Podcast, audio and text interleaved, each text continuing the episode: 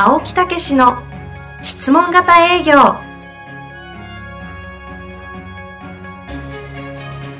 営業それは商売の原点。トヨタ大阪ガス生協などの営業マンも実践。2万人を超える営業支援を行った青木武氏が営業の真髄を語り尽くします。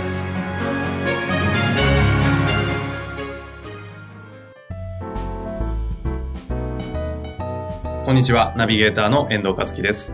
青木武の質問型営業第23回。青木さん、本日もよろしくお願いいたします。はい。よろしくお願いいたします。本日も質問来ておりますので、はい早速読みたいと思います。はいよろしいでしょうか？えー営業の方ではなくてですね、うんえー技術職の方から、え設計士の方からはい。来ております。35歳の方です。はい。えー毎週のポッドキャスト配信ありがとうございます。いつも楽しみにしています。早速ですが、アドバイスをいただきたく投稿させていただきました。よろしくお願いいたします。技術職です。お客様先で毎日ソフトウェアの設計を行っています。お客様のニーズ、需要を聞き取り、次の商品開発のネタなどにしたいと考えています。はい。どのような質問をすることで、本当のニーズ、かっこ根っこの部分を引き出すことができるのでしょうかご教示いただけないでしょうかちなみに私は人見知りで口下手な技術者です。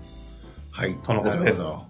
まあ、技術者でありながら、その次の提案をするという、えーある意味では営業ということにもなるとまあそうですね。いうようなある意味ではですね。はいうんまあ、専門分野っていうようなね、ことやと思うんですけど。はい。ところで、ね、ところで、ところで、はい。遠藤さんはい。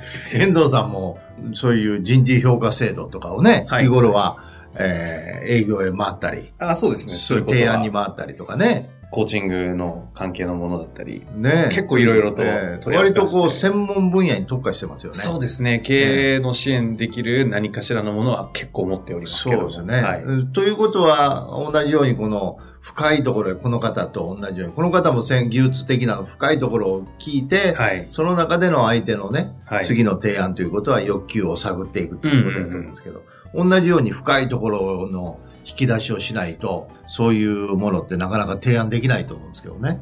そうですね。ええいや、おっしゃる通りだと思いますね。ねそれを遠藤さんやったらこれはどうやってられるんですか？そういうことって。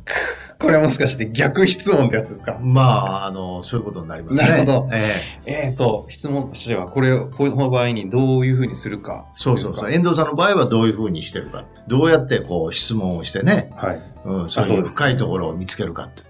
どうやってやるかは、ちょっとプロセスとかではないんですけど、ほすごいシンプルに大前提、あ、これ全くポッドキャストも同じです。う。え青木さんにええ今日喋っていただいている時にも、ええ同じ感覚でやってるんで、私にとっては営業も、ポッドキャストのナビゲーターも何ら変わらないんですけえど、遠藤さんね、いいタイミングでよく質問するなと私はね、思ってるんですよ。質問の巨匠からありがとうございます。いやいや、私も質問うまいと思ってるんですけどね。はい。うん、久々に質問うまい人に出会ったな、みた今日は褒めちぎられて嬉しいですね。ありがとうございます。思ってるんですけどね。はいありがとうございますえまあ、そんな中で、えどういうふうに質問しているかって話ですよえね。えこれですね、あんまり、あの、言いたくなかったんですけど、ええ結構シンプルで、え大前提は、あれです。なんか小難しい話になると思うんですけど。えなんか言いたくなかったことを聞けそうですね。はい、そうです秘密にしてるい。や、そうは言だわない。そんなから、え営業の、はいあの、クローリングってすごく高いんですね、今。これは青木さんのおかげだと思うんですよ。ええ変な話、営業の制約率最近100%なんですよね。100%。はい。ということは、ほとんど全てじゃないですか。失脚がない。すごいね。でこれは本当質問型営業ですよ。はい現状、欲求、はい。解決策解決策、よえー要求の再確認して提案するっていうこのフレームを意識してはあ。やってって、なんか最近おかしいっていうか、今のよ、なんかおかしいなと思ったら、ちょっと修正していくと、あ、あそこ足りなかったなとか、またそういうのがあるので、前は何パーセントやったんですか？けど、60とか、なんか70ぐらいの間ぐらいのイメージね、それでも高かったですけど、100っていうのはね、すごいですよね。まあ、かなりねスパン短い時期でのうん。計測かもしれませんが、そんな感じで、そういう中で、はい結局、こう、現状要求解決策という、そういう流れをね、はいやっていただいてるということですけど、はい。その中でもさらに深い質問というのが、やっぱりキーポイントになってくると思うんですね。相手の引き出すためにはね。それで言うと、えええっ、と、何をするかの前に、ええ多分一つ、深い、本当この方でいう本当のニーズを引き出すことができたっていうのは、ええなんかでわかると思うんですよね。はい。でいつ分かったかっていうことは知っとかなきゃいけないと思うんですけど、ええちょっと私も青木さんのように体系化をしてるわけじゃないので、えええっ、と、いろんな、こう、ところでとかですね、えあのイエスインファクトみたいなのが出てこないんですが、えイメージで言うと、一つわかるのは、あの、相手のお客様が、あとか、あ、え、なんでわかったのとか、はい。確かにそうかもしれないっていう、なんかこの辺のキーワードが出てきた時っていうのは、はーとかね。あ、そうそう、はーとか、ええその瞬間にね、顔が変わるんですよ。な一瞬思考が停止するかのようにピタッと止まって、その後にガーッと動き出すんですよね。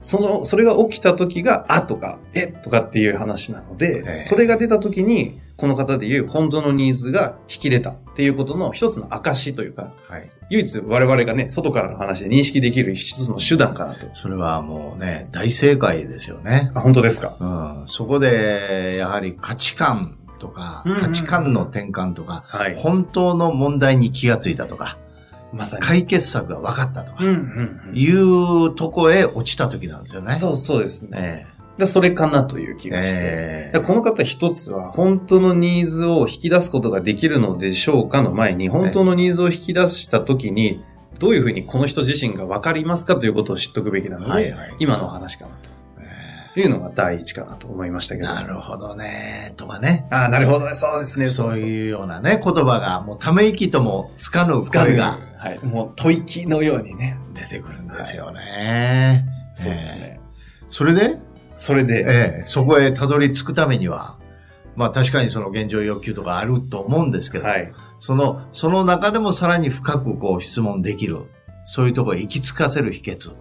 なるほど。それで言うと、えっ、と、ポッドキャストの話をした方が早いかなと思うんですけど、えーと私が、例えば青木さんにこうして今日お話を質問してお伺いするときには、え子供に帰るというか、は全力で好奇心に満ち溢れるみたいな。え。はい。本当は感覚の話なんですけど、ええそんな感じになり、なって、言ってることが正しいとか、悪いとか、間違ってるとか、なんか一般的にどうだとかいうことを一切考えないみたいな感じです。いいですね。好奇心に満ち溢れるっていうんですか、ってなると、普通に考えてですよ、ええ必然的に質問生まれるはずなんですよ。はい。っていうだけかなと。はい。でそれをういうのをね、純粋な動機っていうあ、すそれ、あ、それです、それです。そうそうそう。ねえすでにそう。体系化されてるじゃないですか。ええはい、純粋な動機ですよね。ええで、その純粋な動機にどうしてなれるかっていうことですけど。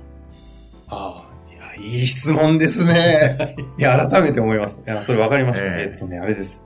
なんかこう、嘘くさい言葉かもしれないですけど、尊敬とか、なんかこう、敬意を払うっていう、払ってるんで、うん少なくとも私が知らないものはあり、ある方の中には、ええその敬意を持っていれば、絶対にそこから必然的に好奇心って湧き起こるはずじゃないですか。はい。だって私が知らないことを知ってる方、なんだろう、なんだろう、なんだろう、なんかこの人から引き出せそうだな、聞いちゃいますよね。ってそうですね。いうだけですよ。だから何も考えてないですね。ああということは、尊敬と好奇心。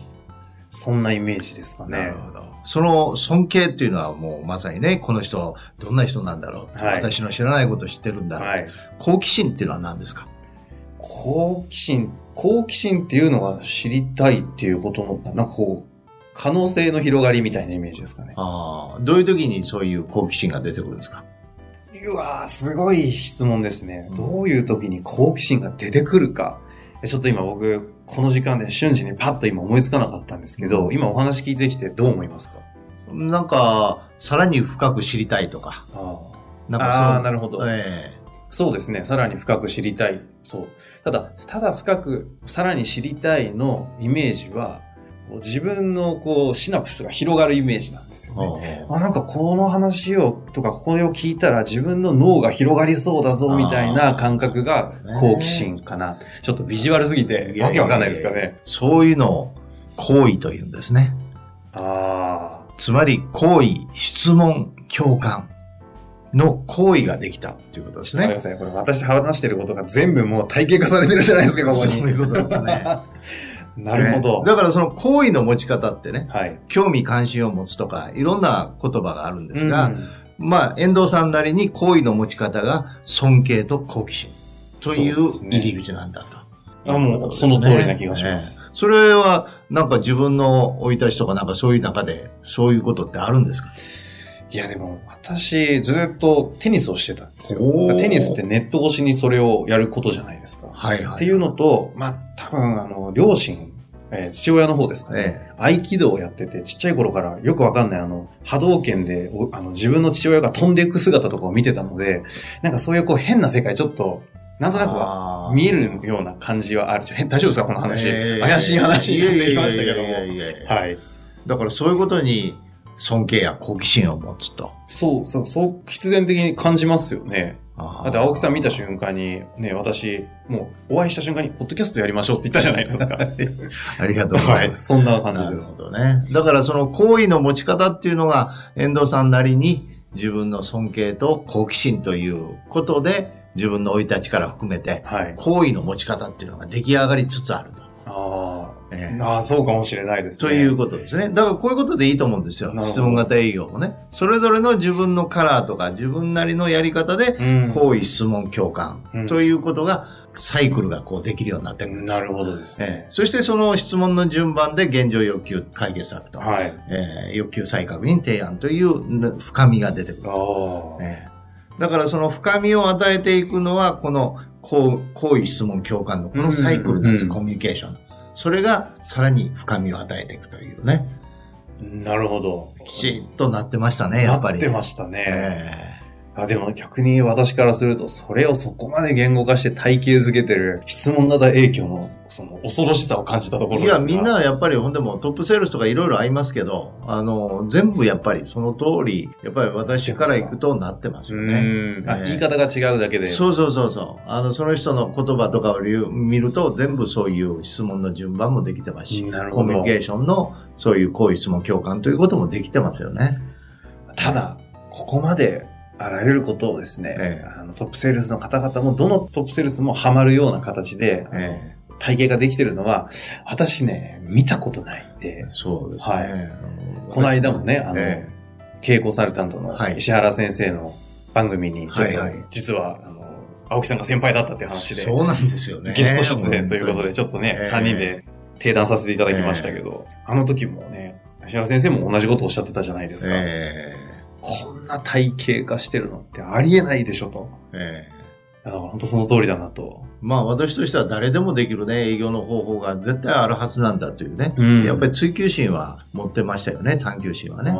ええだからたまたまそれが、まあこういう形で、ここまで。ええ出来上がって、まあそれが一番いいのはもう全ての人が使ってもらえる。うん。ええそういうものになり得たっていうね、営業というものがね。本当ですよえねえ。そういうことで、ええまあ少しでも多くの人にね、使っていただいて、実感していただいて広まっていけばいいなとは思ってるんですけど。もう本当に私も同じことを思っておりますね。ええはい。ありがとうございます。まあ、この人で、えー今日は司会と、あの、解説がなんか様々ななっちゃいましたけども、感じですそして最後にまとめていただくという、なんか大変失礼な。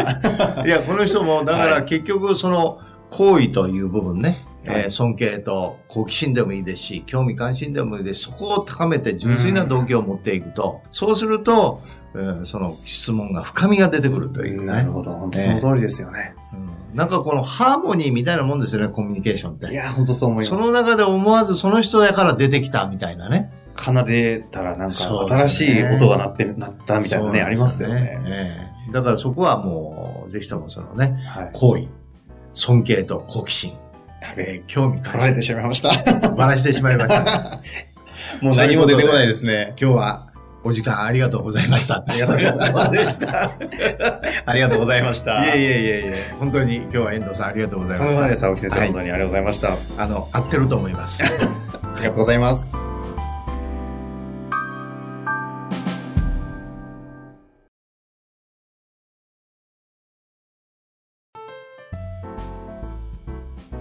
遠藤和樹です。番組では青木武氏への質問をお待ちしております。ウェブサイト質問型営業のホームページの右サイドにあるポッドキャストのバナーからアクセスいただきお申し込みください。ホームページは質問型営業で検索するか URL www.s-mbc.jp でご覧いただけます。それではまた次回お会いしましょう。